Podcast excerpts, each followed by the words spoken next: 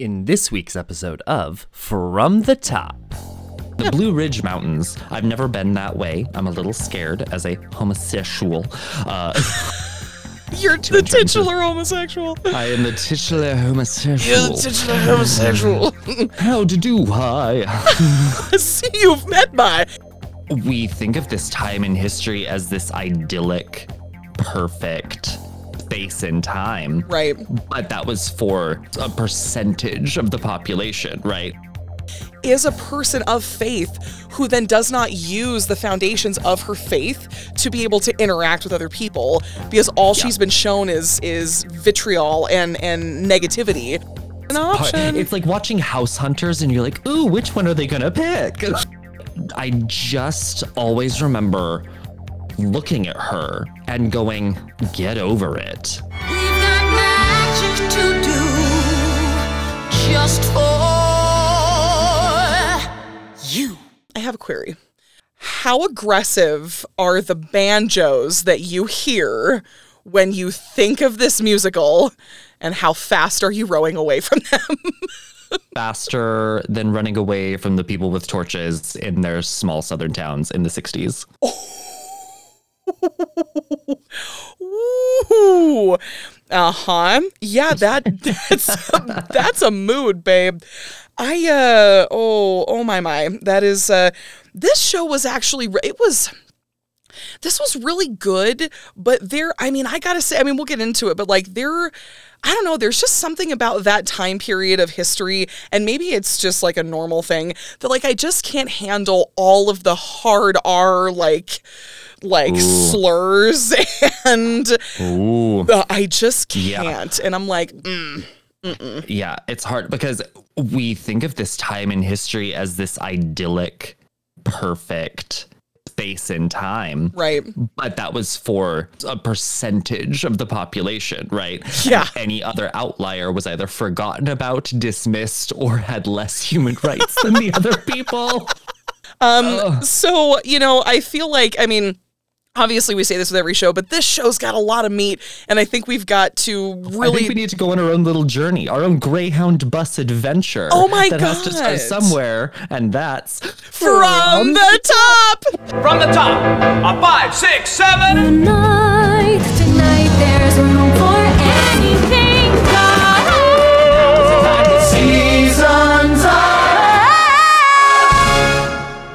Ladies and gentlemen, welcome to another episode of From the Top, your favorite musical theater cast and review. My name is Mary. And I'm Steven. You gotta hear it from the booth, uh, Steven. Oh, uh, and tonight on the marquee, we are discussing a a show again in the season about death. Uh, this show, the clue that Stephen gave was the fact that this scar has forever changed the main character of this show. We are discussing Violet, the musical. Pimpled chin, uneven eyes to take it in. Mama, why's a man have hands? If I tell you, don't you tell. Ask your boy, he understands. There's honey in the Lord, and water in the well.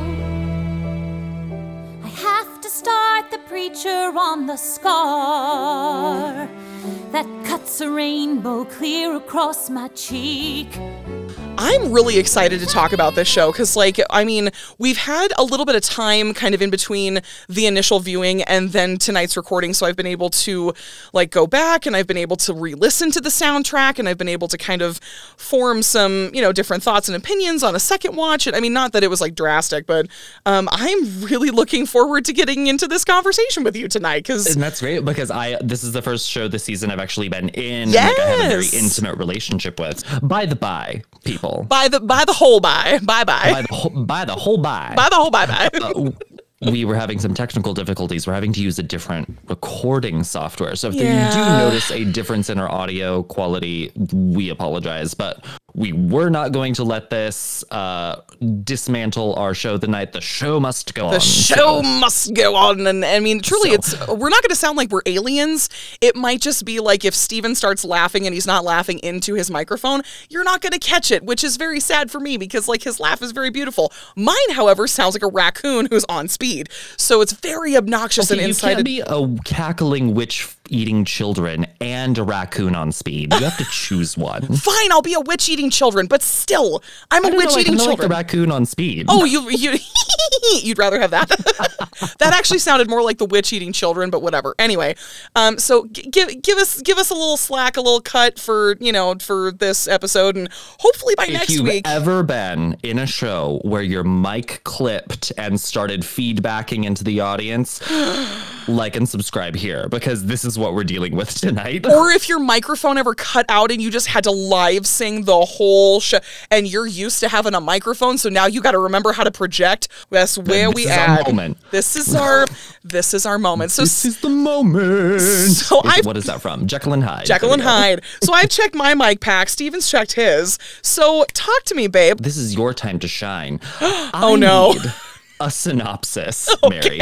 Uh, Violet the musical in three sentences or less. Violet the Musical is a coming of age story of a woman who has spent her whole life in the pursuit of the thing that she thought would make her life easier and make it better and less painful. And through this legitimate this actual journey, she meets two people one of which confirms for her that her physical disfigurement is painful and her life will never truly be what it should be because of that. And then she meets the complete opposite in someone who also says, My outward appearance makes people judge me for who I am.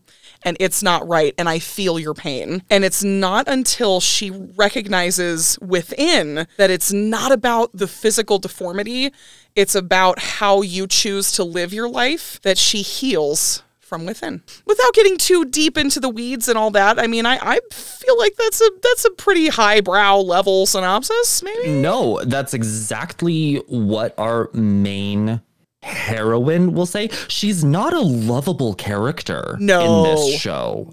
At all. We've done two shows now where we kind of don't like our main protagonist. Mm-hmm. And you're not meant to. She is so absolutely torn down by humanity and how people have treated her through the years. She's had to build walls a hundred miles high and like a mile thick just to feel like she can deal with Mm-hmm. Yeah. walking out her front door. Oh, That's so, So- and, like, hard. Now move along, mi- oh, oh. Miss? Mr. Wallace Weatherman, give my scar another nosy look. In a week, you'll be surprised. Got my healing planned out in my book. Next week, I'll come back disguised. Well, he thinks well of himself, I can tell that. But what's he have, really? Lips thin, cheeks flat.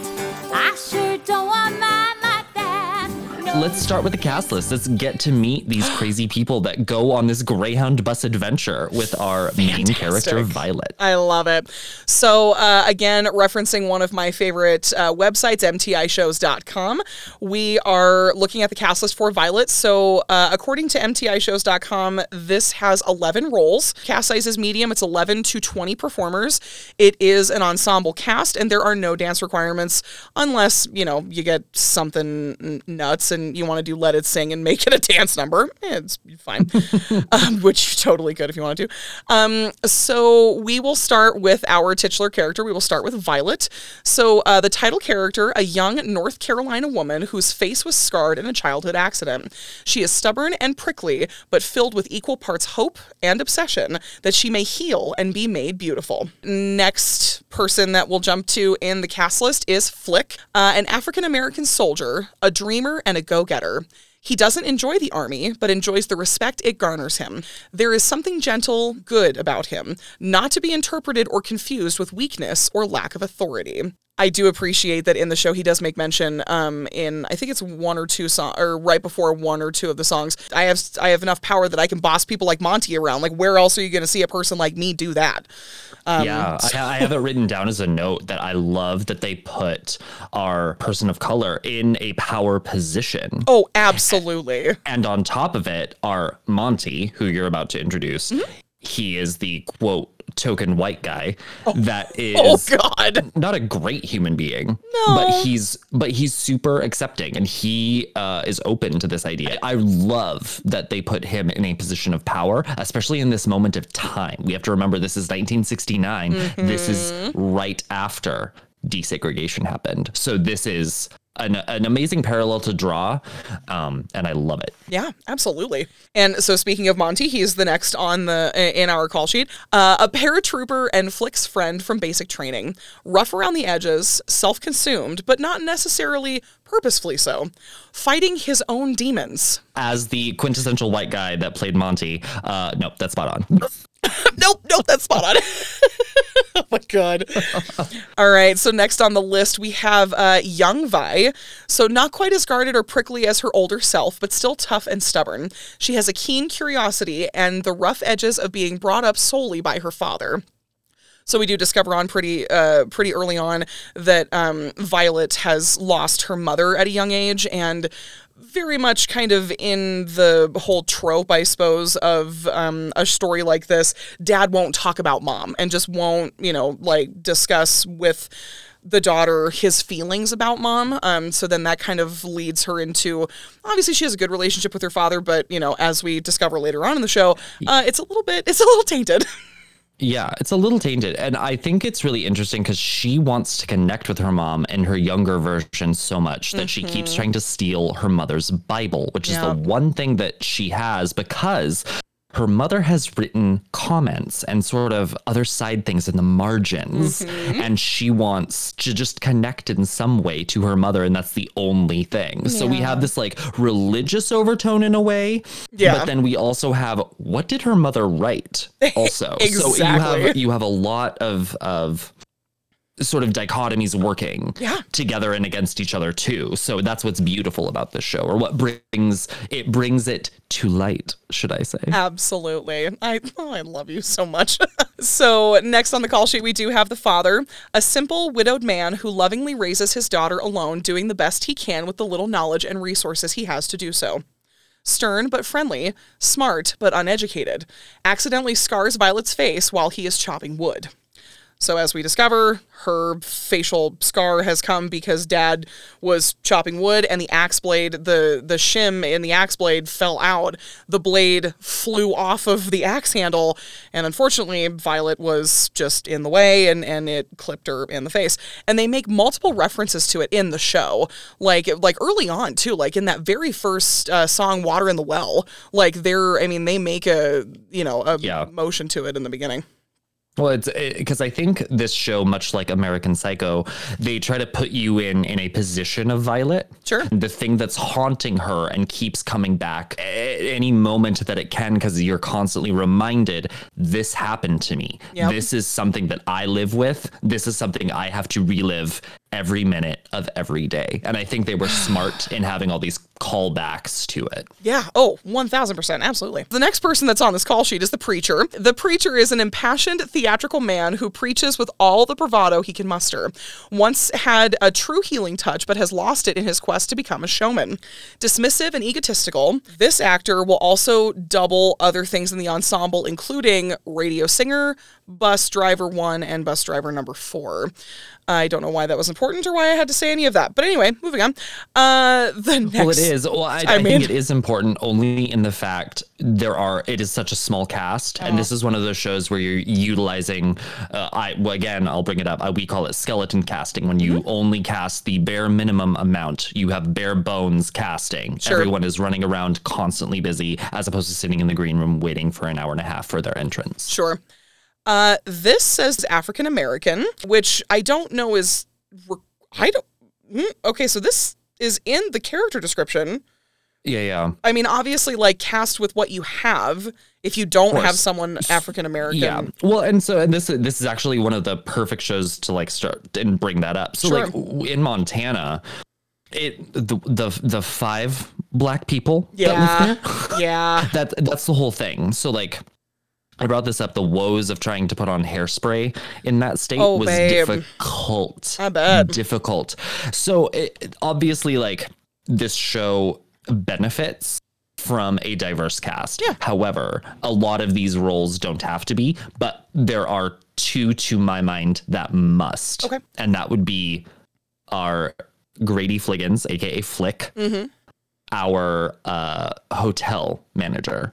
Yes, yep. And then beyond that, you have everyone in the ensemble. So that is your call sheet, and those are your main characters.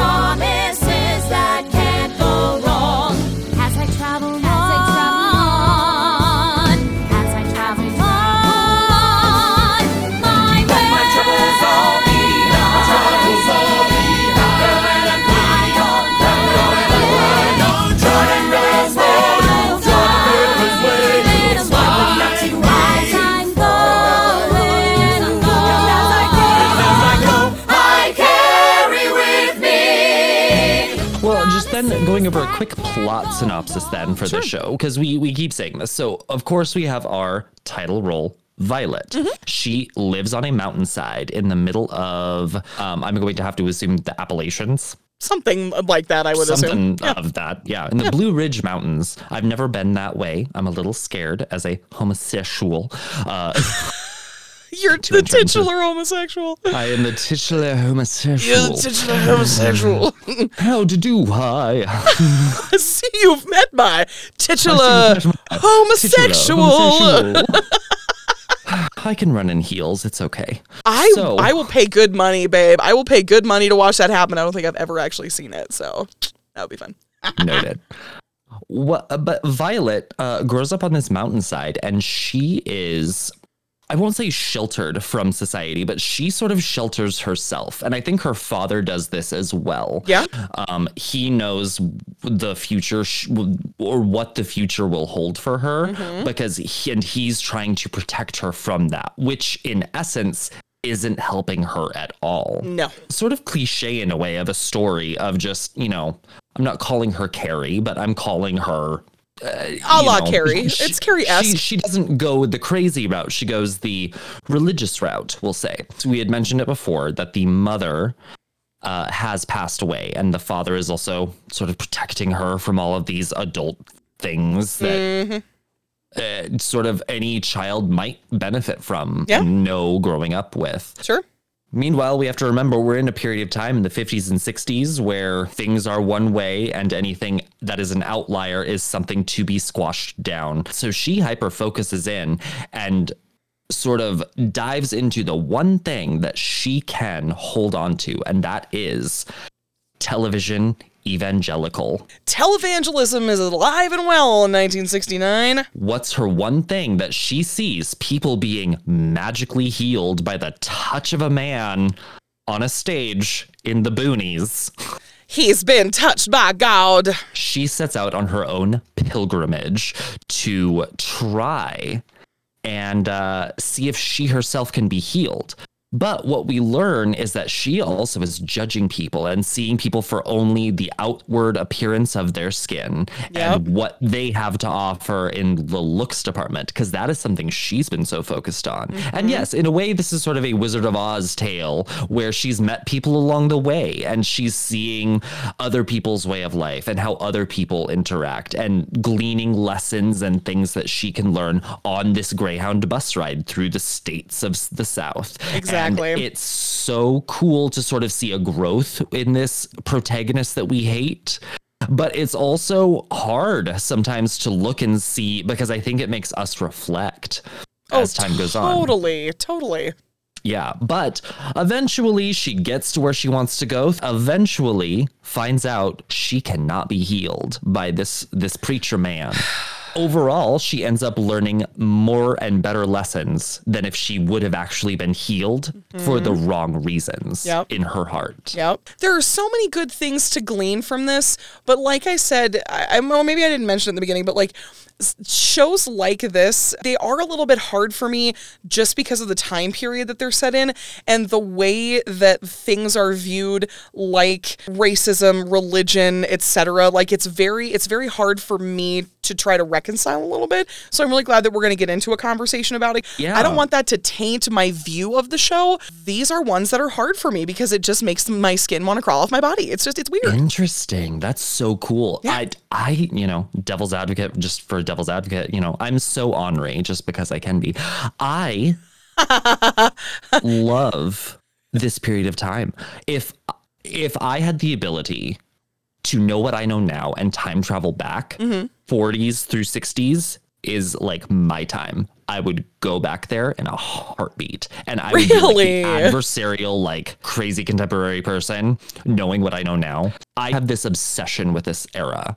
Like I took a specialty college history class that purposefully focused on American history in this specific period of time. No way. I love this period so much, and I know so much of just like the inner workings. That's why I loved our discussion about like Levittowns and that whole thing in Great American Trailer Park. I- Sure. I, know this decade to a T, and this is just it. I I jump for joy in this era, and I will pretty much audition for any show in this time because I love portraying this time and era. I am learning new things about you every single time we do a show. It's just it's literally perfect. It's so flippin' good. I love it. You gotta bet to win.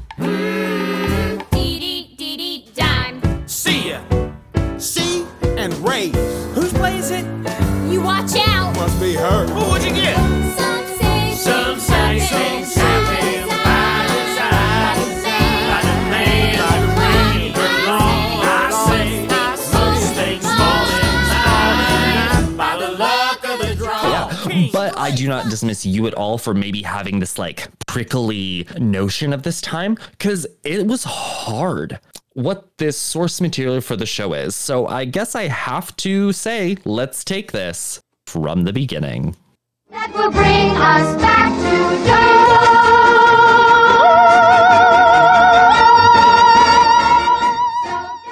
Where do we begin? Well, Any beginning that starts with a big old pause and then well, well, this specific show doesn't have a lot of history. It's a humble beginning, but a long one over the course of time. neat. Okay. Pilgrimage of its own. A pilgrimage of its own, dear. Yes, but I think it's maybe more important to talk about, and instead of the let's take this from producer's vantage to Broadway, let's talk about how this show came to be with one of its major plot drivers, and that's with this idea of a spiritual healer. Ah, yes. Okay. Okay. So in a in the Bible Belt is what we'll say is what this is called. So first off, I'm going to just say at the beginning of this portion, we all have our beliefs and we own have our own ways of life and i'm not going to proselytize to anyone. I'm going to strictly speak in maybe my vantage from things but also i do not denounce what you believe and i'm also not uh, propagating for anything uh, religious as well. So I'm going to try to stay middle of the road here for you. So spiritual healers and their role in this period of time. So we're in the late 60s, Southern America. Television is like the new medium for these evangelical healers to spread this idea to people that this is a possibility. Sure. And like we're we're talking, we're coming out of the boom of America and how ca- what capitalism is. So you know you could make anything from tonics that had arsenic in it that said, "Hey, we're going to cure you of everything," because labels and you know things did not mean anything because it is so new, and especially in the South, like this is the area that's still sort of healing from a lot of wounds. The North is really succeeding and the South is not. And a lot of that still has to deal with racial inequality and things that they're fighting with down there. And we still even see that to this day. Sure. So um, what people can cling to are their televisions, and people see that, and they know that they can propagate hope through a television screen. Yep. So, like our title character Violet, when she sees that someone can be healed, and I think there's even a reference in the show, put your hand up to the television screen and touch it and feel the power of God through the screen. Yep. So, like there are these these little bits that you get to see in the show that speak to this time and how lonely sometimes people can get that they will try anything. Mm-hmm. So, up rises what we now know a televangelist Yep. to be. Yep. So these evangelical healers. Uh, we have to talk about some of these religious tones, of course. And again, not proselytizing anything. I'm not saying you can be healed if you touch. We are just speaking facts. screen. We're just talking straight facts. We're not, or Yeah, straight, yeah. you know, information. Yeah, I, I, but speaking of that kind of, and maybe this will, eh, whatever. I just find this funny that people feel they have this ability, like Jesus, to have this lay on of hands. Mm-hmm. But when, if they feel they have these godly gifts and are these God vessels, but like, is it not the meek who shall inherit the earth, apparently? Is it not like you have to be humble and that's only when you're worthy? But mm-hmm. ergo, it's an absolute hypocrisy to put yourself in front and make money off of these people. Anyway, I digress. So, But that is a big kind of, I mean, core argument for a lot of that stuff. Is like, if you're Yeah. saying it's one thing, then why would you set one person above the rest of them to then heal everybody? And then he's making it like all about him. And I mean, as we, you know, discussed earlier, he turns it into a show. He's trying to be a showman because he, quote, lost his ability to be able to heal people early on. And so then he had to mm-hmm. carry it and make it something. So he had to just keep on with the. I say act because that is what it ends up being. we, we find out in the show that it is an act. yes, yes. But this style of healing allowed for many who claimed to be gifted to send out this message and spread this style of following God, really. These places where they would pitch up a tent and invite, you know, a limited capacity. You had to read the mm-hmm. fine print that nothing is promised. This then forces Violet to go on her pilgrimage, or also many people, this was their story. They were so desperate Yep. and they had had believed what they had seen in these commercials and and things for these these televangelists that they would get healed. Yeah. So yeah, when you are desperate, you will try anything. Anything. Yep. Let's go back even farther. Like even before Jesus, ancient Greeks and Egyptians believed in this type of stuff. This sort of self or spiritual healing or places of healing. Sure. The healing springs that we hear about all the time. Mm-hmm. And you know, these just go take a bath in here and you'll be magically cured of Cured all of ailments. All your and, heat, all your ails. and ten dollars will go into your bank account magically. Like Yay! these are the types of crap claims. Now we know, like through benefit of science and stuff, like minerals and hot water soothing, and you know it can relieve pain and some ailments, and you know that's just time. That's science. That's Yeah. real, actual fact that we can now equate to these things that at the time just it wasn't available. There was no mm-hmm. way to understand that. I got news for you, sweetie pie. I'm the one who can see you're lying. Better hope there's a doctor by when I reach for the pain you're trying to hide. You think you know the answers, but you don't know the questions. Bet the truth would knock your ass flat. Try and wrap your mind around that. Things get pretty wicked out there. Tulsa just ain't like your farm.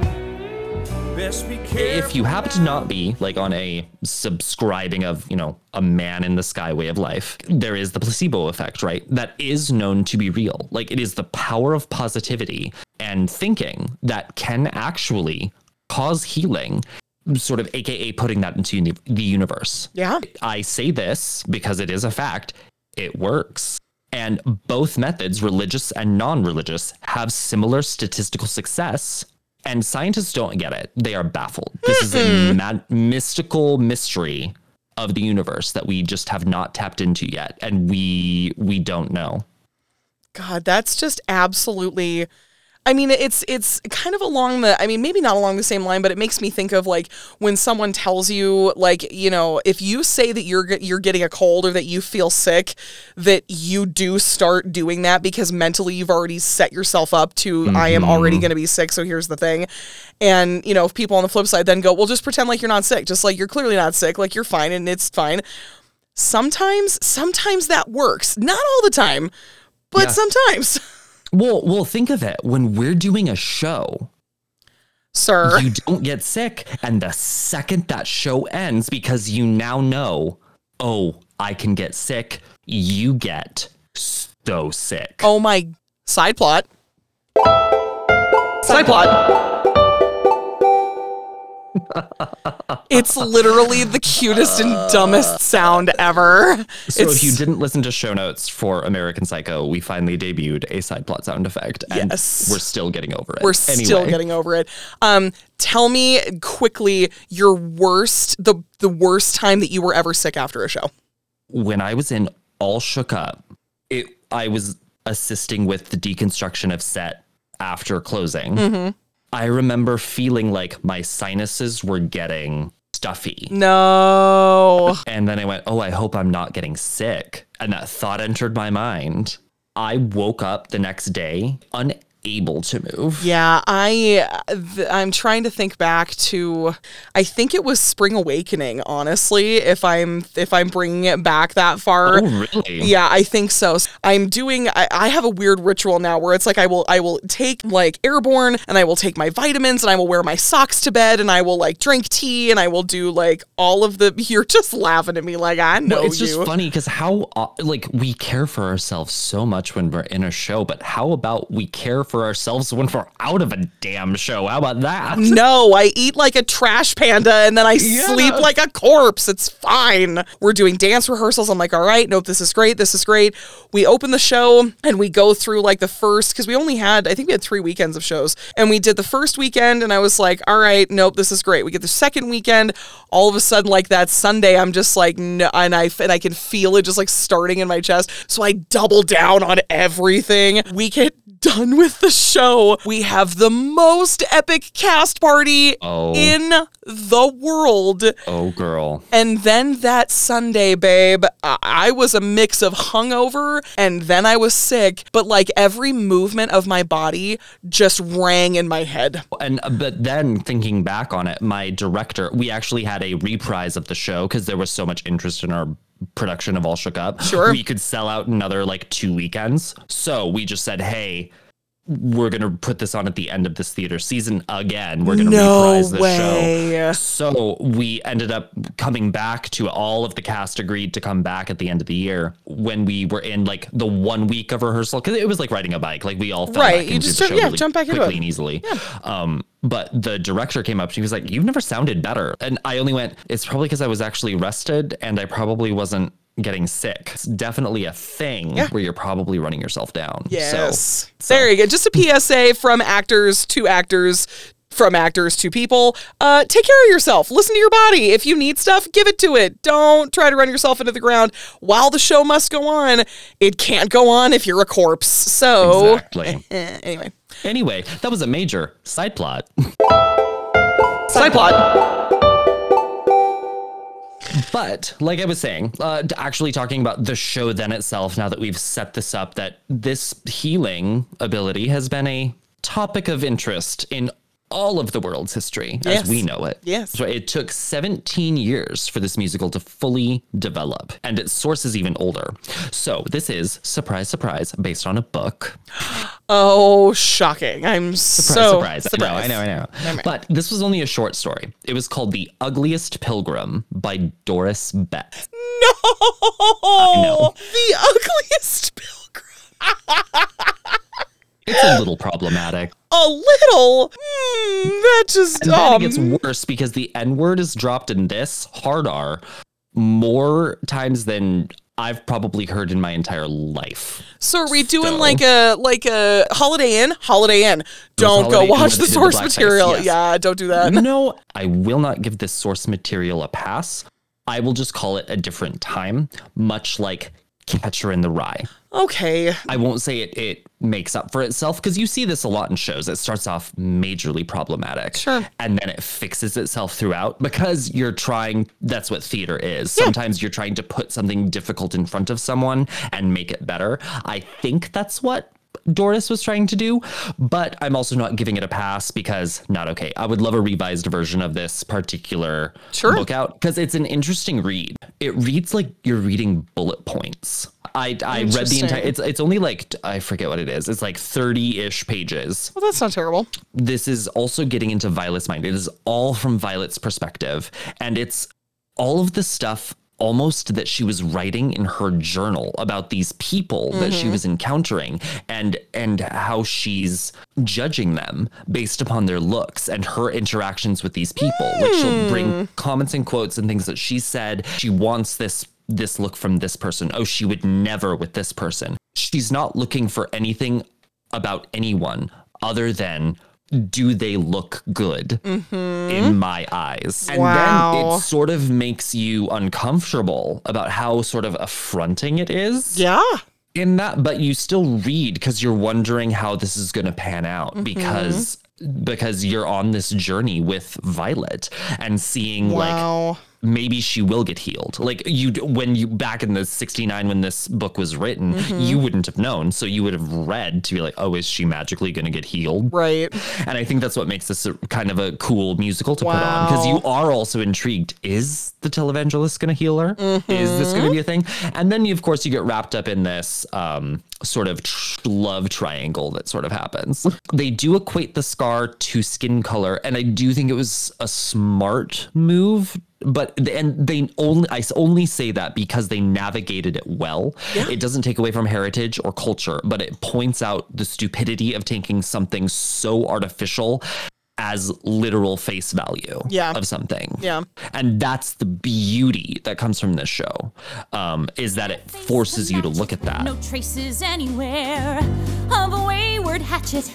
I could be centuries shooting on location in some far off and tiny nation. Oh, with lips like those, I'd look almost shameless. Oh, but add the nose. Now Do you want to slide into a I'm critics corner? Yes, I would love that. Let's power slide into a critics corner.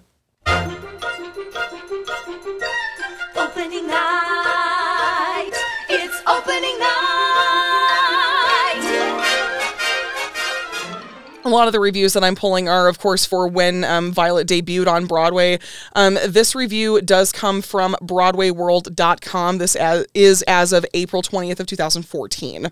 While there are no miracles of biblical proportions, Violet ends with emotional cleansing, self-realization, and hopefulness. Sutton Foster is that rare, above the title Broadway star who can match polished musical theater craft with an approachable every woman quality. As Violet, she mixes her character's devout trust in the Lord with a protective shell of distrust built from 12 years of blaming her dad for both her initial injury and how he handled its aftermath, and from dealing with the repulsed and cruel treatment she's received from others for half her life. It was the best acting performance of her New York career. Violet is a small musical of big ideas. Its spectacle comes in its writing and in the opportunity for singing actors to play intriguing characters. This production is not to be missed. That's a really fabulous, like, I mean, that's succinct and, like- wonderful, and yeah. Um, the lowest one that I can find on a scale of one to 10 is a six, and the title reads Violet exits the bus, then loses its way. So, I mean, you could. Well, and so here's where I will actually even maybe agree with this. Maybe going in straight into maybe a weak point of the show. Sure, go I for it, think do it. once you once you separate Violet from her compadres, it's essentially separating Dorothy from her little mash of people. from her mishmash of humans, She humanoid suddenly- things. Humanoids. Humanoids, yes, humanoids. Yeah.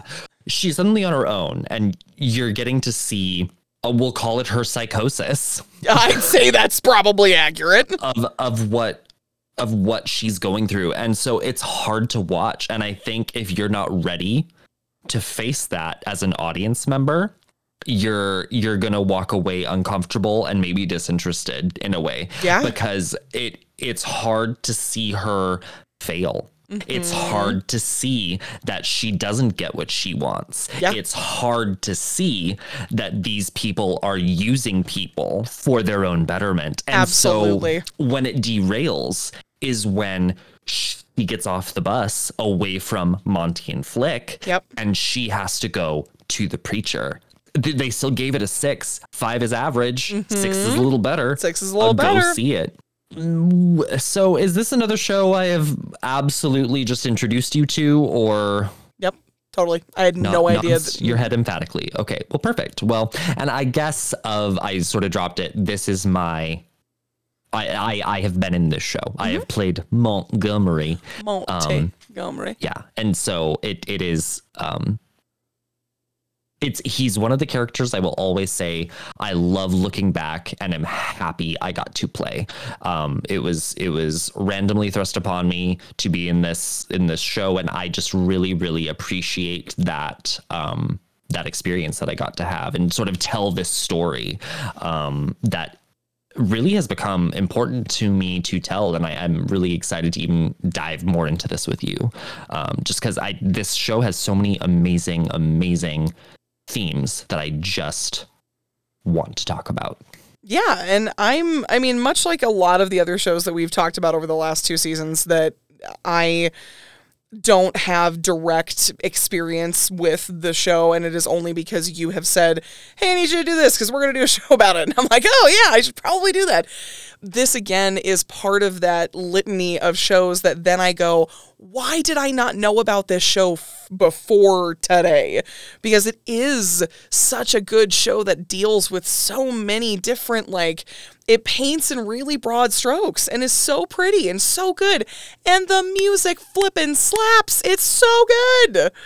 So uh yeah, zero experience beyond you.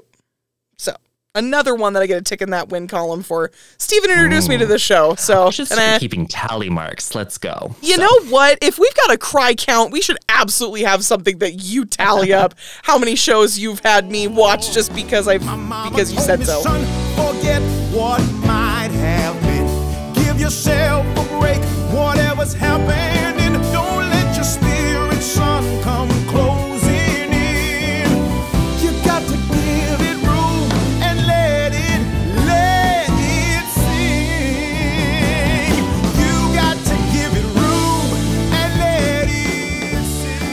sort of bring the source back in and let's get it back into what this show then dives into. So she's judging everyone based on their looks Right. in this book. Right. The one thing that is actually described in this book, like I was saying, are the people. She's pretty blunt as a person and has no niceties, we'll say Sure. she's detailingly writing in this journal the judgments that she's passing on others. Mm-hmm. Kind of like we were talking about right? How there's this weird dichotomy with these televangelists making money off of others. She is passing judgment when she doesn't want to be judged. Mm-hmm. But she has had this life full of judgments being passed on her. So this unwavering faith how does this play into her wizard of oz journey so to speak is her belief that this will work a betterment for her or mm-hmm. something that's bad Ooh, that's such a good. Ooh. So I'm trying not to speak in absolutes, but when we talk about somebody who is portrayed in a fictional setting, we'll say, whether it's film, television, or theater, this person, if they are a religious, I can't even say zealot because that's not right either, but but somebody who is very passionate about what they believe, they're typically shown as if I follow these guidelines, if I read this book, if I do these things, my life is I am a good person regardless of what happens to me. And then you get somebody like Violet who has such a belief in the in the idea that if I go see this preacher, I will be I will be changed forever and I will be physically altered. And then on the same side, she's not being the thing that she advocates for and is outwardly judging people immediately based on their appearance. As a very clinical question, how can you claim to be a person of faith who is you know, believe in the good of others and do all these things, if you are outwardly judging them based on what they look like. It is about the it's about the biggest debate I think I've ever had with people and I still can't get a clear answer on it. So I find it very fascinating that our titular character is a person of faith who then does not use the foundations of her faith to be able to interact with other people because all she's been shown is is vitriol and and negativity for her whole life. So I mean if that was the case like that would obviously reform your opinions of how you do things, but it could also be because she has no social graces. Like she's never been socialized. Like even her father like that makes mention when she tries to go down the mountain to go see a movie and he goes, "Go out the back so they don't see you."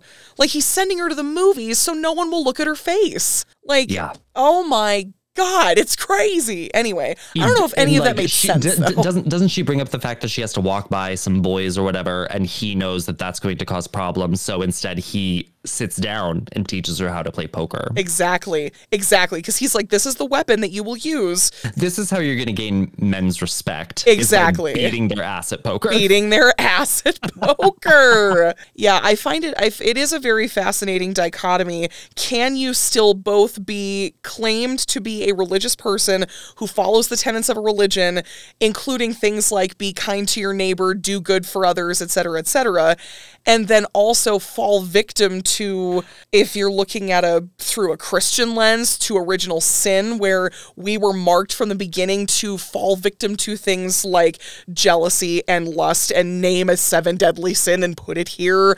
Like, can Yeah. you still be both of those things? And it, it yeah, it's a very interesting it's question. hard Yeah. because it, it it really is an unwavering faith Yeah. situation. Yeah. You put all of your faith into one thing, Absolutely. Mm-hmm. and it almost becomes part of your personality, right? You you have to integrate it into your everyday life. Yeah. Again, that that sort of you know. F- fist bumping fist it fights in your head like how does this work when when you don't see it being put in action Mm-hmm. I think that's part of the the dislike that we have for Violet because we see her get in her own way so much. Oh, 1000%. Yes. But not to say that we hate her because we No, don't. no, no, no. We're vying, we're vying for Violet. We're vying but for, but we get frustrated. We get frustrated. We're frustrated with Violet. Yeah, I, that's always fought in my head, and uh, just about this character, and even like playing opposite Violet, like as my character, Sure. Monty. I just always remember looking at her and going, "Get over it." In a way, but that's from his perspective Mm-hmm. because he couldn't be bothered. Like he didn't want to get out of his own head. Right. And that sounds rude and like blunt, but there has to be, I think, a moment where this is now going to be a permanent part of your life. And that mm-hmm. was never a conversation that her father was willing to have with her. She had hope that this was going to get fixed. Yep. She mentions she went she's been to all of the best doctors, all of the the the things of the time that would assist in getting her back to as good as could be. She had tried. Nothing worked. Nope. And there ergo, she has put all of her eggs in the basket of this televangelist. Yep. And no one has sat her down and had the conversation. I, I don't I don't want again don't want to equate things that maybe shouldn't be, but I will equate it to any someone having you know something major happen. Like mm-hmm. let's say you become paraplegic and you have to then suddenly spend the rest of your life in a wheelchair. It has to be a reconciliation not only with the people around you but yourself. Mm-hmm. You have to realize this is now life and this is something that will have to be navigated for you and it is going to change aspects of your life but it doesn't have to become your life. And i mm-hmm. think again like we had said we are reminded throughout this entire show that she is haunted by one moment of her life and she just needs to get over it enough to allow her to be her. And much like we see Flick, he likes her in the moments of her humanity. Mm-hmm. He can see beyond what's there because he can have some empathy mm-hmm. as someone who is always judged. Well, and I think it's very powerful too that the person who says this to her is the preacher. The preacher says to her, You will have to be at peace with this because I cannot fix you. Like, I I'm Yeah, sorry. She, she had her come to Jesus moment Literally Jesus. from the preacher. we have literal Jesus. Yeah. that's that's a very strong kind of point that when when you obsess over something so hard that you you want it more than life itself and then you get have the means to go get it and you're standing face to face with whoever can give it to you or you whoever you think can give it to you and they say this is not going to happen for you. You got to be at peace with that. I- I mean, you know, Flick and Monty both on the bus were like, "You honestly think that if going to a, to going to this guy is going to fix you?" And every time it was, "Yes, I do believe this. Yes, I know it will happen for me." And then the one person who she thought was going to fix all of her troubles went, "You must be at peace with that this will never be changed." That's what I come to Memphis for. That's all I want and nothing more. So here I am, the open door. I ain't a boy in the skin the steam that you let off. The Roman candle you buy by the road that you can't wait to set off. The truth is never so pat. Try and wrap your mind around there. let's bring it back to how we feel as an audience member. I think we have those moments where, like, we have a blemish that we obsess over, right? And in reality, it isn't the end of the world. But to us, it's the thing that will keep us from walking out the door. I am the first one to admit, like, if my hair is a millimeter out of place, I'm not leaving the house until that hair is washed, redone, and fixed. You know what? Mood. Yes. It's just the way it is. Yeah. But that's me. But that's just me. You're talking to a photographer. Exactly. We make the mountain out of the molehill. Yes. And it doesn't have to be. But for her, like we say, this is a main focus of her life. This has had to become part of who she is. But it's not all who she is, but she thinks it's all who she is. Yeah. So we all have those things that we don't like. But is she speaking truths that we maybe don't want to hear when she's writing these things down in her book? I mean, you know, I can't. I Is she can't. calling out reality that we just like, oh, his lips are way too thin. Oh, that skin is like paper tissue thin. I can like it's just like, oh. Well, I mean, yeah, absolutely. Like, I'm not going to sit here and say to you that, like, as a human being, I have not done exactly that and, like, gone people watching and just watched people and go, hmm. Unfortunately, that just is what it is. Like, we are human beings and that's what we do. Would I love to be able to sit here and say that I can just, like, put myself together and walk out the door and not really care about how I, how I look? Um, I mean, if I am literally going to the grocery store or I'm, like, going to go get coffee, yes. Do I throw on joggers and a crop sweater? Absolutely. Do I give two flying about who sees me? No, do not care. But oh, like, see, I can't do that. See? I cannot. I Really? do Yeah, it. I totally can do I that. I'm fine. refuse to leave in athletic wear. I can't do it. And I. why? the phantom of the pod can also not do that. Yep, I cannot do. Mm-mm. Yeah, Nope. I don't know. Uh, but this brings up a really cool point because I look at those people who are able to, and I at first have human, the human thing of that first moment of judgment. We all do it. It's in our nature. It just is what it is. happens. Yeah. It is in our DNA. Yeah. Because we have to assess. It's human DNA to assess, right? First moment we assess. But then we we have to think. And a lot of issues come from that ability to go into that thinking, mm-hmm. right? And then I sit there and look and I suddenly realize how, what is that making me feel? I'm realizing this is all my my shit. This is not on that person. This is not this is not on them. Why who am I to do this? And so a lot of this comes from us having to self-reflect and be like, "Wait, I have no no bearing on what the, this person is just living their life, happy about it. We are passing these judgments because we are insecure about ourselves. Oh, 1000. Yes, yes. Yeah, it's it's just one of those lessons that you have to learn and it's it's it's something I still struggle with to this day, but it's just interesting. Oh, absolutely. I mean, it, unfortunately, there there is always an element of inhumanity that we want to we will compare ourselves to other people because we want to feel better about us. Yeah. So we make them smaller in our mind because We- then that makes me feel better. I will build myself up by tearing you down. Yes. It's something that I try to actively check myself on because it is if I was the person on the other end receiving end of that and someone said that out loud to me, Yeah. like it's a me thing. Let me do it and you go on about your life.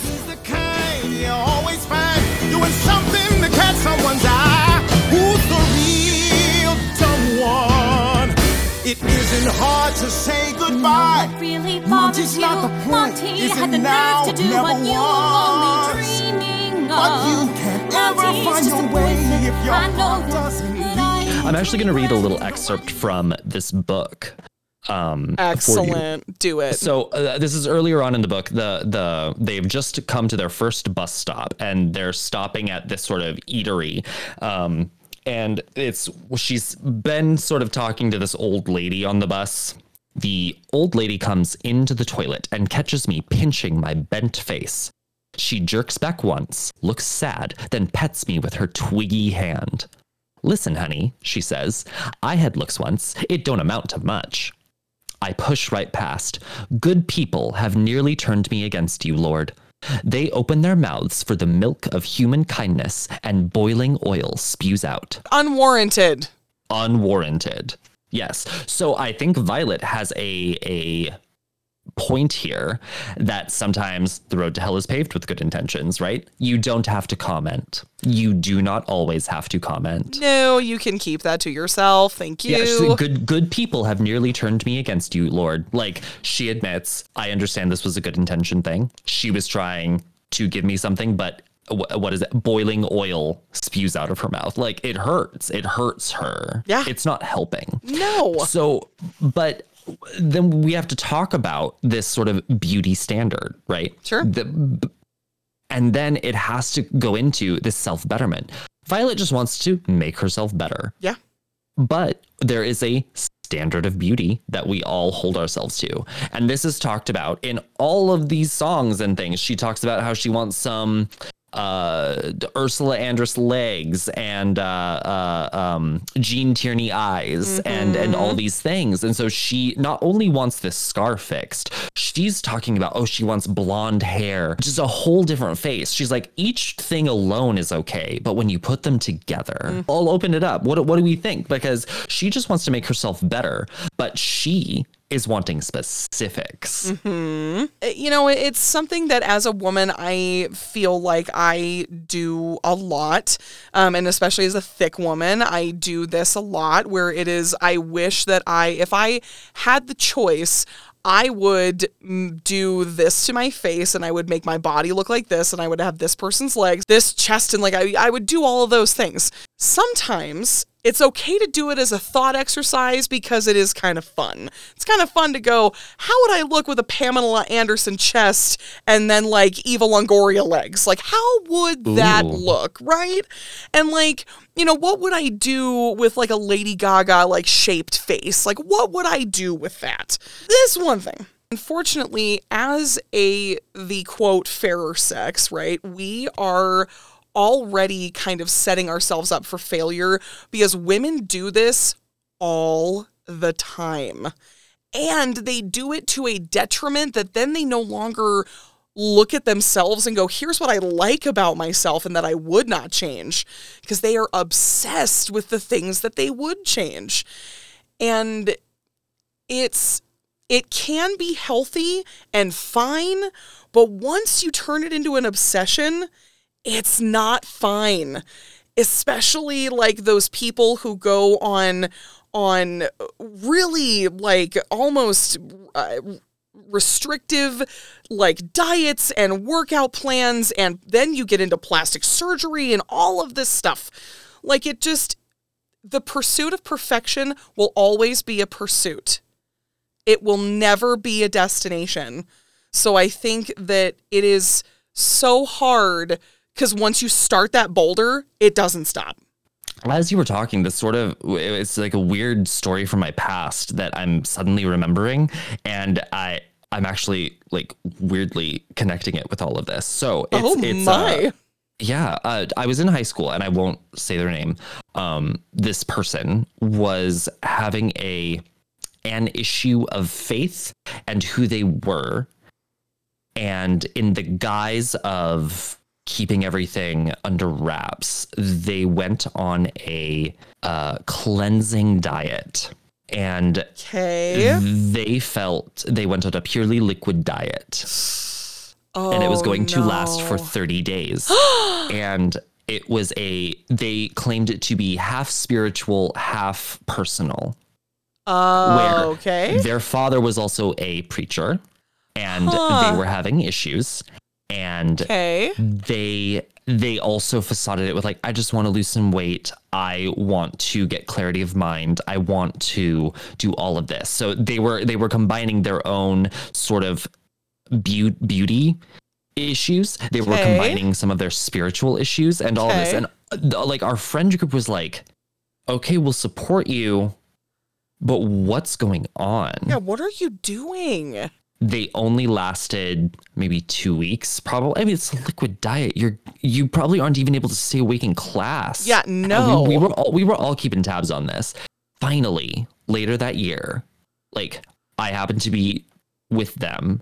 They finally admitted it was all about them discovering that they were uh, gay. Wow. and into that they were under instruction to go on like a high holy fast to really think about that and really focus on that. And you're every time you're hungry think about that. And so it became the one thing that you you are hungry for. You're hungry for that change and you don't want to you don't want it to be that way anymore. And so you're willing to do something even so drastic as this. So like we were also worried no you are perfect as you are. You don't need to do this if you think you want to lose weight but we were also like seeing like what is this other side like what's going on but Yeah. finally once they were able to admit it and get everything out like the it was just important to be there and i think that's maybe the most important thing about all of this Yeah. is that the human aspect of being there and being able to at least be by someone's side and Yeah. be be be a crutch in a way. Be an open ear. Be that thing that someone can come to no matter what if it is physical mental or of anything that we have to deal with as organisms on a rock hurtling through space. Like mm-hmm. let's be there for each other. We have one planet one thing to do. And i think that's just interesting that this show talks about these like you said in your review it's these big sweeping topics but mm-hmm. at the end of the day it's all about human connection mm-hmm. and who we are to each other Absolutely. Promise me, Violet, why won't you face me? All I want is you. You're not some beauty that don't concern me. I'll be here I'll be waiting by the roadside. Make my lonesome dream. Am I just caught up in a dream? I've um how about the love story of the show this love triangle Oh, let's talk about mr grady fliggins and montgomery my, my, my. I, uh. Okay, so I have thoughts about Montgomery. And, uh. they're only they're not even tainted because normally like I won't speak badly about a characters that you've played because I'm like nah I don't want to do that because like you played him and so you know I mean I love you and so oh no montgomery is a, a awful person. This love triangle is very interesting to me because of Violet kind of being like the anchor point of this whole thing because you can tell that she kind of starts to like have feelings for Flick a little bit like when they're you know talking about um when they're on the bus and and he's like you know I I can commiserate with you because people judge me for my outward appearance and like all of these things. Monty, on the other end of this spectrum, is treating it like a playground, you know, like love story where, like, oh, if I make fun of her and oh, if I steal her stuff and oh, if I do this, like, she'll want to talk to me. And Flick is like, you are being stupid. Quit that. Like, knock it off. Don't do this. Then, you know, you get this moment where then Violet and and Monty spend the night together. She has these feelings. She knows that they're there. But then because Monty is available and Monty is like, in no uncertain terms, is like, well, I'm the best you're going to get because, like, I'll look past your scar. And Yeah. you know, I'm here. And she's like, okay. And then sleeps with him. And then the next day gets into a fight with Flick about it. And then he's like, you know what? If you're going to do this, that's fine. You go live your life. And it's a very, mu- it's almost like a tennis match. It's very back and forth. It's very violent. Oh my God, there she goes again. Oh, and oh, we're back. And here we go. And well, uh, he, Monty's like, come back to this bus station. I'll, uh, I'll find you. I'll wait for you. Until I don't want to wait for you anymore. And it's just like, it's, it's almost like Flick represents like stability and that thing that you should do. It's like that meme of the guy that's turning his head back around. while oh, to the holding girl while he's holding the girlfriend's And, like, hand. Monty's the thing that she's looking at, but she's holding Flick's hand. Like, Yes. she- she's going for the wrong thing. also, for somebody who is devout in their faith, and maybe this is a different, you know, different type of faith because again, time period, Bible Belt, where we are, Right. um, for being a staunch believer in the Lord, someone who will heal her of all her ailments, she directly like goes against the teachings of the Bible and lies with a man to whom she is not married.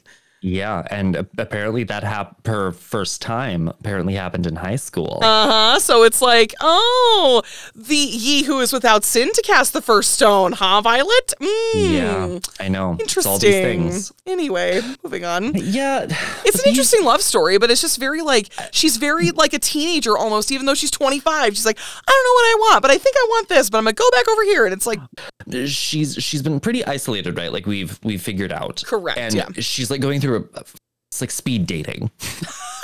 Essentially, it is speed dating. You know, she's seeing what she wants and doesn't want, and like getting to see good aspects and bad aspects, and even get a little little fun on the side. But A little bit of column A, a little bit of column B. Here we go. again, as someone who's played this this sort of more awful character, this was also I remember a discussion with my director. You kind of like Monty. Sure. I never vouched even for myself from an outside vantage for Monty. I, was always like, yeah, don't get with him. Please don't. Please, please do not. I love you. Do not. Don't do that. yeah. But th- while playing him, I remember the feelings are real. Like there Oh, of course is they are. a bout of love for for this person. Sure. Enough that he proposes. Mm-hmm. However, Monty is a loose cannon. He has so little to ground him. Totally. And what happens when you get two people on chaotic journeys together? It's going to be chaos. Uh, What he's described as a paratrooper, and like he is military guy. Uh, he is excited about going to Vietnam, oh my right? god. Right? So that puts you in this this guy's mind, you know. Yeah. So uh, when when I overarchingly looked at this character, I I somehow get put in these all the time where I'm the lovable asshole. You I- really are though. It's just typecast. That's your Okay. typecasting, babe. That's just typecasting. because because the audience has to like him. Like he's he's a main plot in this show. Essentially, he's he's an option for Violet. He And is an part- option. it's like watching House Hunters, and you're like, ooh, which one are they gonna pick? He's always the option that they're that they almost flirt with, and they're like, "Oh, but I really like the bathroom in this one," and then they end up going with Flick, who is like the Exactly. actual choice. yeah, yeah. But you are the you are the the fabulous master bath with an on or a master bedroom with an ensuite bathroom. yeah, they're like, ooh, that's way over their budget, but ooh, they should they splurge? But Like, should they? maybe. Let's do it. Let's go into debt for this one. He coming, but if you want him, oh, if you want him, if you need him, oh, if you need him, why not let him raise you up? won't you raise me up and on my way? bosom like a favorite angel. But then we talk about Flick, of course, who is the choice option for our person to to choose Yes. our titular character Our to choose. titular character choose. And I I do think he he loves her for the right reasons. Yeah. And that is something she has had to learn along her journey. Is that Absolutely. there will be people who like you or don't like you, regardless. And that's a lesson we also learn Yeah. in our lives too. What I think this show shows is we all have our own things to overcome, whether that Totally. is an old lady on a bus trying to figure out if she wants to move and live with her son, whether that's Monty who's trying to find some stability but still chooses mm-hmm. chaos, whether that's Flick, who is just living his life and being the best person he can be, but is mm-hmm. still being judged by the color of his skin. And then in Violet's case, she has had to go through some real life trauma. And you can either let that cripple you emotionally and physically Totally. in this case, or you can let it try to be something that you can grow from and become a better person for. You make me think about a lot of big things with these shows. Gah. I just love musical theater so much. I know, but- I'd like a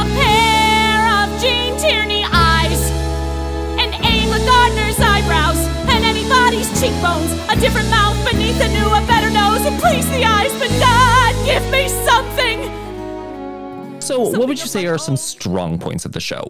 So, like I was talking about in, in right in the synopsis of, of the show that I gave, I truly think this is a coming of age story for Violet, and I really enjoyed that a lot because while we have mentioned that she's not a person that you really like, but you do kind of have to root for, that was the strongest point for me is that you know she's got this moment with flick when when he says to her the first time you walked off the bus and you thought you had been healed and and then to come to the realization that you had not been was kind of crippling and dramatic for her she Yeah, we really didn't get to touch on that. But again, time is a thing. But please tune in for show notes because we will be able to cover a little bit more of some of that stuff as well. Anyway, continue. Um, so I thought that that was the strongest part of that, just because, again, as a female, as someone who does a lot of the things that Violet does, judging people for their outward appearance, a lot of negative self talk towards oneself, not taking people at face value when they pay you compliments or when they tell you that you're beautiful or when, you know, any of those things. I found it so kind of refreshing for her to then go from this obsession of I need this fixed, this will change my life to I embrace this and this is my life. Like this is not something that I will change or can change. And of the entire show, I think that was the strongest part for me as a woman to be able to identify with that. I just truly, truly enjoy how well this source was taken into this musical. Like I hadn't I hadn't read the source when I was in the show. Mm-hmm. I came into the show like quickly. This was a show I had one month of rehearsal because I had ended up replacing the person who was initially cast as Monty. Oh. So I had to come in and like oh. learn the songs really quick, gain a rapport with the cast really. So like Sure. I became one of these people very, very quickly. So I didn't have a lot of background time to like figure out a lot of this stuff. And I I just remember thinking this story, this story is strong. This story has a lot of big things. Mm-hmm. And I think it's important for people to see. But uh, as uh, so I think the storytelling is specifically strong. Yeah, totally. And I have to now that I've read this source give credit to I I when I describe the source it's like bullet point short story and mm-hmm. y- when you have such a strong-willed protagonist who has such blunt offerings you're going to get a very bluntly strong show I think so then weak points of this show do you have any that you know of You know, to be honest, I don't think I do. I think that this was um ooh I right? I mean, there are I you know, the the entirety of this show I think for me was very well rounded. I think that there was a lot of really great moments where you know, dialogue flowed really well into music. So there wasn't, to my knowledge and to my my multiple or my two viewings of the show, that there were moments that there were gaps, that there were audible, like this should have something in it, and there is an awkward silence here that no one knows how to fill. And I thought that the relationships were really well balanced. Um, I mean, you know, again, like personally, I would tone down all of the things that seem to, you know, make my skin want to crawl off my body, but that does not make it accurate to the time period. So those are not weak points that I can actually talk about because those are personal Sure. weak points for me. But for you who has been in this show, I would love to know from the insider's perspective if you think that there is something that needs to be like removed or changed. there are all of these side characters that you meet along the way and it's not that i need more from them um, or like more of a backstory but it's almost like we get invested in some of these people and some of these characters and then it just is all for naught. I feel like people just weren't given their due. And as an audience member i look and say i'm a little confused as to where my attention needs to be at this moment Sure. and so there's there's some of that overall like the construct of the show is great there's nothing glaringly weird i will say it's there's a dream sequence when they have their stopover in memphis and she falls asleep before they go out Yeah. that night at the club, but I I don't enjoy that so Okay. so much. Sure. Um, it even felt weird and like a sort of a hurdle while being in the show. no kidding, really. Like you just sit there and go, "Oh, it's this moment," and that's when you either go, maybe something needs to be looked at on how it's being staged, Mm-hmm. or whether or not it's even good for the script. You know. So that Hmm. if I had weak points, it would be those. okay. I tried to tell you what would happen, but you didn't want to hear it. Wait. No. Violet, Sergeant Grady Fliggins, what brings you here? I've been waiting since daylight. Scared to miss you. I'm scared. Come with me might to San Francisco, Violet. You see, I made it. Special Forces wants me. Go away, both of you. Don't look at me. No, no, no. We'll have a couple of days together before I go. You see, I gotta fly from San Francisco, Violet. I'm going to Vietnam. What? Flick, not you. Not me. No, only Special Forces gets to go, and they only take the good soldiers, right? songs in the show. What are your favorite songular moments? Oh my god. Uh, let it sing. Let it sing. It's literally probably my favorite of this entire show. Either that or luck of the draw. That's Really? Yes. But I mean, of course, obviously, like you could say, you know, bring me to light because that's the, I mean, it's the last song of the show. You got to have a good It's ender. a good ending song. But, I, yeah, Luck of the Draw. Really, luck of the draw. Yeah, I, so good. I just remember thinking that song lyrically is what does it for me. And there are Oh, some fun harmonies in there. Yes, yes. Um, I like how they integrate the past with the present in that because you get to see Same. Young Violet with her father Same. learning poker, and then you get to see her use that sort of education to school these two soldier boys. Exactly. In real time. It's so good. and it it's yeah, it's so I enjoy that song for those reasons. I will say from a spectator's view in an audience, that is the most boring song in the show. I mean, visually, absolutely. Like, I'm not watching it for the You have- visuals you have two groups playing poker at the stage. same time. There's not a great way to animate that. Except what I thought was interesting in this second rendition that I saw, um, they had projections on the back wall, and the projections were of all the hands in poker. So you could see, like, as Dad was okay. describing to Violet, here are the hands, and here's what you do. It would show a hand up on the screen, and then when it would cut back to them in in like present day, um, it would then it would be just like a myriad of cards. So it wasn't anything that was like specific. Yeah, but yeah. but so that could that's an interesting way to do that. To be fair, I hate that idea, but I love the idea of using like projections or something. to be fair, it sucks, but I like this part of it. It just feels like oh, babe, that's to do so something because the scene is so boring. Put pictures of poker hands on the wall. That's better. Like that's what that sounds like to me. Uh, Let It Sing that Flick gets to sing to Violet on the bus so is sort of the first moment of joy in this show. Yeah, I'd say so. And I think that resonates really well. And I think that's why people connect with it really, really good.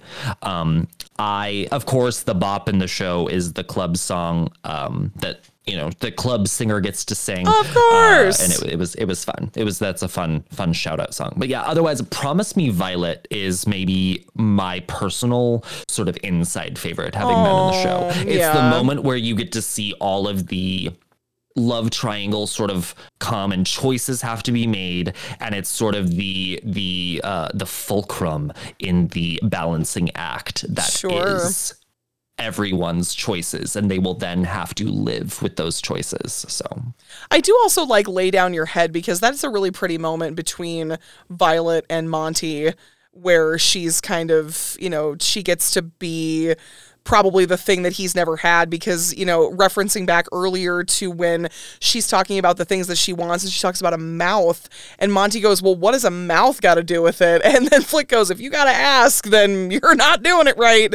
And they make the comment where he's like, "Well, I've had a ton of people." And Flick's like, "Yeah, but none of them come back. All of mine come back for seconds." So, you know, yeah, yeah but like it's this really tender moment that you get to see Violet almost play uh, like a caregiver character in a moment because you know she's just kind of she's there and she's comforting him and she's letting him sleep and you know she just starts kind of noticing the things about him you know talking about how his hair is like a you know it's like a, what is she uh, or a brush or Brillo something pad, yeah A shoe brush yeah a go. shoe brush yep And, and, well, and actually, this is a direct grab from the book. Oh, is it? She she there's a note from her in the book that says uh, she starts commenting on his hair and how it must get lighter in the summer. I I hope the preacher can give me that color, and then says I wish I could touch it, but I can't. Then, while she's laying with him, she gets to run her fingers through his head. uh, oh okay that's kind of cute creepy but cute but I I just I do. I love all of those tiny moments in this show and I think that's why I say I like the storytelling. Yeah. Because there are aspects of this that feel so minute but they're big. Careful now, Brady. You better mean this. All I want is you. I've been waiting, I've been waiting, scared to lose you, afraid to lose. scared my plan would fall. How will I know you'll never leave? I've been But waiting maybe you're the one lifetime. I've waited for. for someone the first one to simply to look and see me. the way that I Well, long awaited, let's do a quick questions for table read. It's my favorite part because you'll see. almost all knows how to read. Ba-da-bum. it's so cute.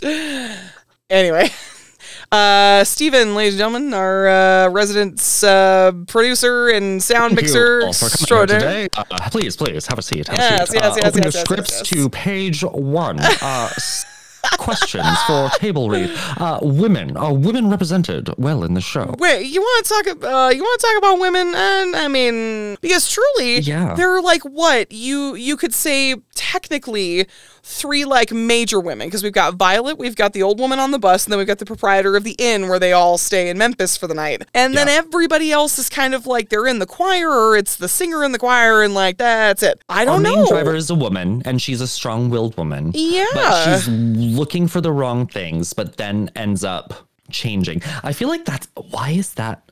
Is that just a plot in every freaking show? that's the I'm plot of a lifetime movie. It's always the girl wants something, realizes it can't happen, but is forever changed. Beetlejuice, Lydia, Les Mis, Fantine, Christine, Eponine, Cri- Phantom. Christine, Phantom. I don't know. But anyway, Neat. I I think they're represented well, and there's a lot of women in the cast. Well, in for it's a '60s show. I was going to say accurate to the time period. Yes, yes. I will give it points because Violet is steadfast and hearty in her ability to speak up for herself. Yes, I would agree with that too. Race is race represented well. I think so. We end up loving and rooting for our uh, black people in this show specifically because that is the specific people of color we are representing in the show. And I would say it speaks of hard the hardships. It speaks about the blatant racism. It speaks of the harsher world that they have had to grow up in and navigate. Yeah. And that people are unrightfully judging based upon something that isn't their fault. Uh, The, the N word is dropped once in this show, and it is by the waitress at the first bus stop. It is. I, I will never say it's used properly because it is not ever to be used. Never ever. They, they use it in a way that recoils back to make the person look like the asshole. It, because of that, you get to see what life was like back then. But again, I'm never a proponent for that being used ever. So, agree with all of those points, actually. um, and representation. I, I, we're in the South in the '60s. Uh, If it was there, it was hidden. It was hidden. it was it was deep in that closet, man. It was, oh my God, it was the box of shoes that you only pull out for Easter and Christmas. You It don't. was, uh, it was with the sparkly Christmas decorations. yeah, buddy. It is part of our culture now. In Yes. the 60s, it wasn't. It was just not, it wasn't talked about. It wasn't acknowledged. It, was, it wasn't any of those things. In this circumstance, representation is something that does not need to be added to enhance the story because it is not historically accurate. yeah, well, and so here's this is what I'm I'm realizing maybe from some of this portion of conversation. So like we cleaved in this time and era to people that were different as well. Totally. And Violet being different could potentially be like that diva that we um sort of find ourselves in. Sure. Like I was talking about with my my friend who sort of came out Mm-hmm. essentially because of this because of something they were going through we Mm-hmm. can see like i don't want to be this i want to be different but i can't change Yep. so i think there maybe is a connection there but it's loose but it's not representation but i again this isn't something for that story Exactly. does this story hold up without the music You know, honestly, I would say so. I would still I would probably watch watch, this as a this. play. Yeah, totally. and is this the first show that we've hardcore just been like yeah i would watch this play I think so. Um, I think that's a really big kind of hallmark of this show. Then to be able to just say, I would absolutely watch the show without the music because the story is I still compelling. One thousand percent. Yeah. Yeah. That's really cool. That's really cool. I'm That glad was that this is fun. this is the show. This is Perfect. the show. Could it change in era, time, or decade? Could it? Yes. Should it? I don't think so. Ooh, but he's gonna devil's advocate me. So okay, I will say that if you if you were to change it to era, time, or decade, are there universal things that happened in the show that could happen in any era, time, or decade? Absolutely. We can talk about things like racism and physical disformity. I think it would lose its it would lose the anima that we like about it, I think. It Kind of does. I, I'm just I'm seeing a lot of um like parallels. Like if I wanted to do a modern Violet, racism is huge, even though everything has been desegregated 60 years now, and we're still dealing with this. Is Absolutely. How stupid is this? I and then know. I I think about we're dealing with an uprise in radical sort of Christianity in a way where we're seeing these like devout believers believe in things that are just not quite right. Mm-hmm. You know who you are if you're not. I can see how this could be used in a contemporary setting Yeah. to push topical things of our time. Totally. Do I think it could? Yes. Should it? Maybe. Maybe. Amateur or professional, scale of one to 10. I would probably say this is absolutely like more towards the more easily attainable side, I think, of this. I mean, I'd probably say, I don't know, conservatively four, maybe? This is the lowest score I've ever given, and I'm going to say three. Do you want to know what I was? ac- I was actually going to say three. I'm You like, got scared. I, you know, I did. I did get scared of it. I was like, well, okay, maybe let's give it some points. The music is not hard, hard. I remember being able to learn it fairly quickly. I believe the director that we had was a first time director, so this is easily accessible for people wanting to branch out into hardcore, meaningful theater. Sure. I mean, depending upon where you are, the hardest aspect of getting this, like we were in Montana, we had to hire professional people of color Right. to come in and play the roles Right. that needed needed to be. Well, yeah, That's because maybe the hardest part for some shows. Yeah, you knew that you needed that, so you can't. Unfortunately, the demographic doesn't give you what you need, so you can't cast for talent at that point because the script, uh, I mean, does call for something very specific. Because again, we're in a very specific time period. It's like you you have to do that. We're not going to pull a Holiday in source material business. We don't do that in this house. 50 years from now, will this still be being staged? My God, I hope so. I hope so. It's such a I think good. it will be that niche musical by then where it's probably going to be cheap as hell and just readily available. oh, absolutely. but uh, I I'm I'm iffy on that. I don't think it it will be. Would I show this to aliens? That's a really good question, and I'm really glad that we have it in the rotation.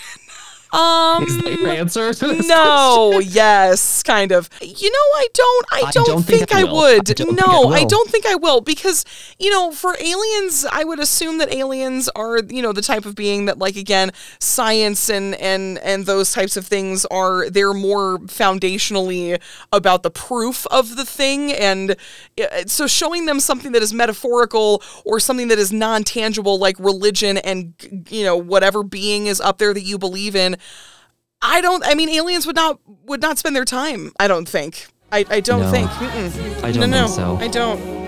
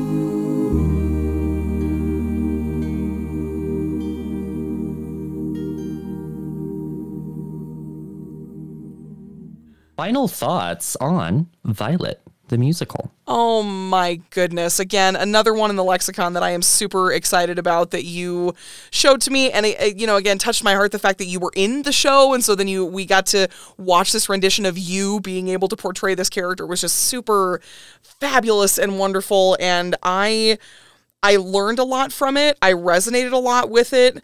Um, did it make the skin want to crawl off my body? Absolutely, because we're in a very specific time period that like I just can't deal with atrocities like treating somebody differently because of their skin color and like things that they can't change. Like those are things that I just cannot do. The the music was beautiful. The storytelling is phenomenal. Jump on this chance. You will not regret if you do. Yeah, I only have good memories with this show. And I remember as being part of one of the core three that get to drive this story forward. I remember feeling how important this felt being like if in a small town in Montana. Like I remember just feeling like mm. this is one of the f- shows that I remember when in my younger 20s where I felt like I was doing something meaningful finally. Oh, like that was like, oh, th- I'm actually telling a story that deserves to be told. And I think this sh- story does. Oh, that just gave me goosebumps, Steven. Well, I have a fun little teaser for our next show. it's if you only hear that. fun for you because you know the shows and I don't know oh, anything. Oh, Mary, you Me. you are either either way you're going to fall out of your chair on this next show. Do I need to be prepped to fall out now?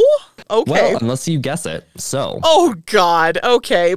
Feed it to me. I'm ready, kid. Let's go. Uh, the next musical centers around an annual celebration. What kind of clue is that? Oh, It narrows it down quite a bit. oh, I'm sure it does. You want to you want to join in on the conversation? You want to follow us for all of our shenanigans and all of the various and sundry things that we do? Make sure you follow us on Instagram at um, from the top underscore podcast. If you have shows that you'd like us to rate and review, if you have things about our show that you love that you want us to know about, if you have things like Steven says you love to hate us and you want to send us some hate mail and let us know the things that we can do to improve, send us an email at podcastfromthetop at gmail.com. So until next time, this has been From, the, top. a Wandering Unicorn production.